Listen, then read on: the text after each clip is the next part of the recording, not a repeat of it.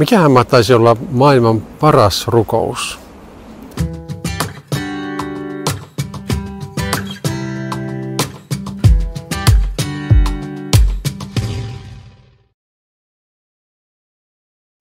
Ehkä muistatkin, Raamattu kertoo siitä, että kerran Jeesus käveli Kennesaretin järven aalloilla ja Pietari sanoi, että hänkin haluaa kävellä.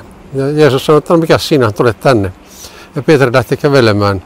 Ja jonkin aikaa hän pääsikin sinne järven päällä eteenpäin, mutta sitten hän alkoi katsella sitä myrskyä vai merta tai ainakin aika tuulista Kennesaretin järveä. Ja kun hän käänsi katseensa Jeesuksesta sinne aaltoihin, hän alkoikin upota.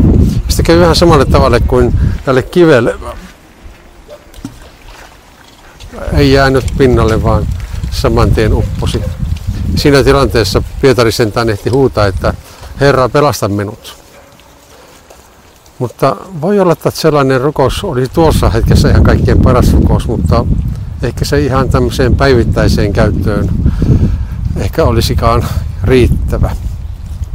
Niinpä Raamattu kertoo, että tietyssä tilanteessa opetuslapset tulivat kysymään Jeesukselta, että opeta heitä rukoilemaan. Ja Jeesus sitten opetti heille rukouksin, jonka me tunnemme nimellä Isä meidän rukous. Mitä siinä rukouksessa sitten puhuttiin? Ensinnäkin se aloitus on aika mielenkiintoinen. Jeesus nimittäin opettaa opetuslapsia puhuttelemaan Jumalaa isäksi, siis taivaalliseksi isäksi. Ja hän olisi varmaan voinut sanoa, että puhutaan tämmöisestä valtiaasta tai kuninkaasta tai herrasta, mutta ei. Jeesus sanoi, että puhutellaan häntä isäksi.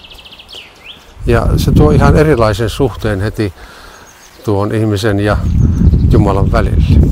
No, tietenkin voi olla, että sinulla on vaikeuksia ollut isän tai äidin kanssa ja siksi saattaa tulla sellainen kiusaus, että ne samat ominaisuudet, mitä ehkä et pitänyt vanhemmissasi, siirrät Jumalaan. Niin se on vähän turhaa, koska taivaallinen isä on täydellinen vanhempanakin ja hän haluaa meidän parastamme. Ja siksi koko rukous alkaa isäpuhuttelulla. Tämän maailman isät ja äidit eivät ole täydellisiä, mutta taivainen isä sitä on. No mitä sitten Jeesus opetti tuossa rukouksessa meitä rukoilemaan ja opetuslapsia silloin aikoinaan? Itse rukouksessa on seitsemän erilaista pyyntöä. No se tuskin meitä mitenkään yllättää, koska omissakin ruoksissamme saattaa olla paljon enemmän pyyntöjä kuin vain nuo seitsemän. Ehkä ero meidän rukouksiimme ja Jeesuksen opettaman rukouksia oli kuitenkin siinä, että siinä rukouksessa sen alkupuhuttelun jälkeen on kolme pyyntöä, jotka liittyvät kaikki vain Jumalaan. Siis pyhitetty olkoon sinun nimesi, tapahtuko sinun tahtosi, tulkoon sinun valtakuntasi, ei tosin tässä järjestyksessä, mutta ne kolme rukousta siellä on mukana. Ja vasta neljänneksi aletaan pohtia sitä, mitä ihminen kenties tarvitsee.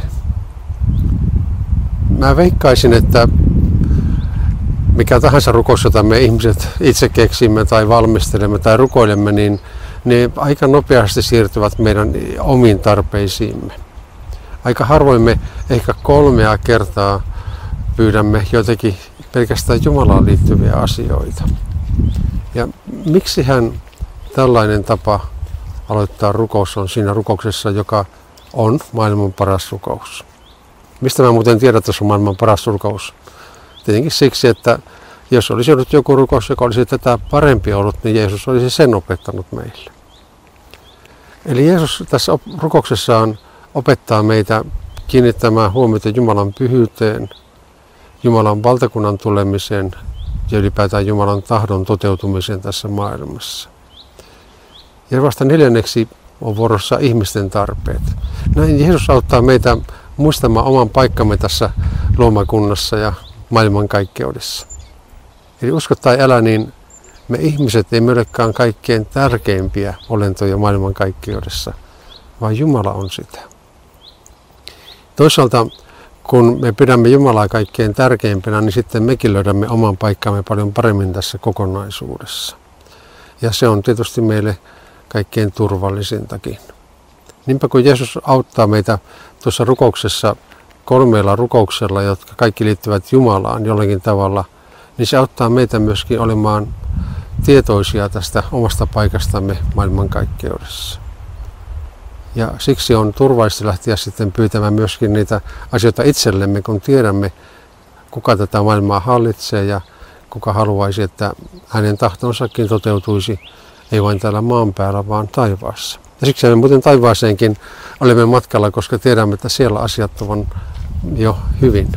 Eli paremmin kuin koskaan tässä ihmisten maailmassa, jossa ihmisten tahtoa ennen muuta rukoillaan.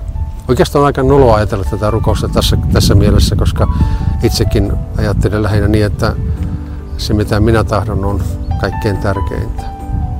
Siksikin on ihan hyvä tajuta, että on joku tahto, joka on vielä tärkeämpi ja sitä paitsi paljon parempi kuin minun tahtoni.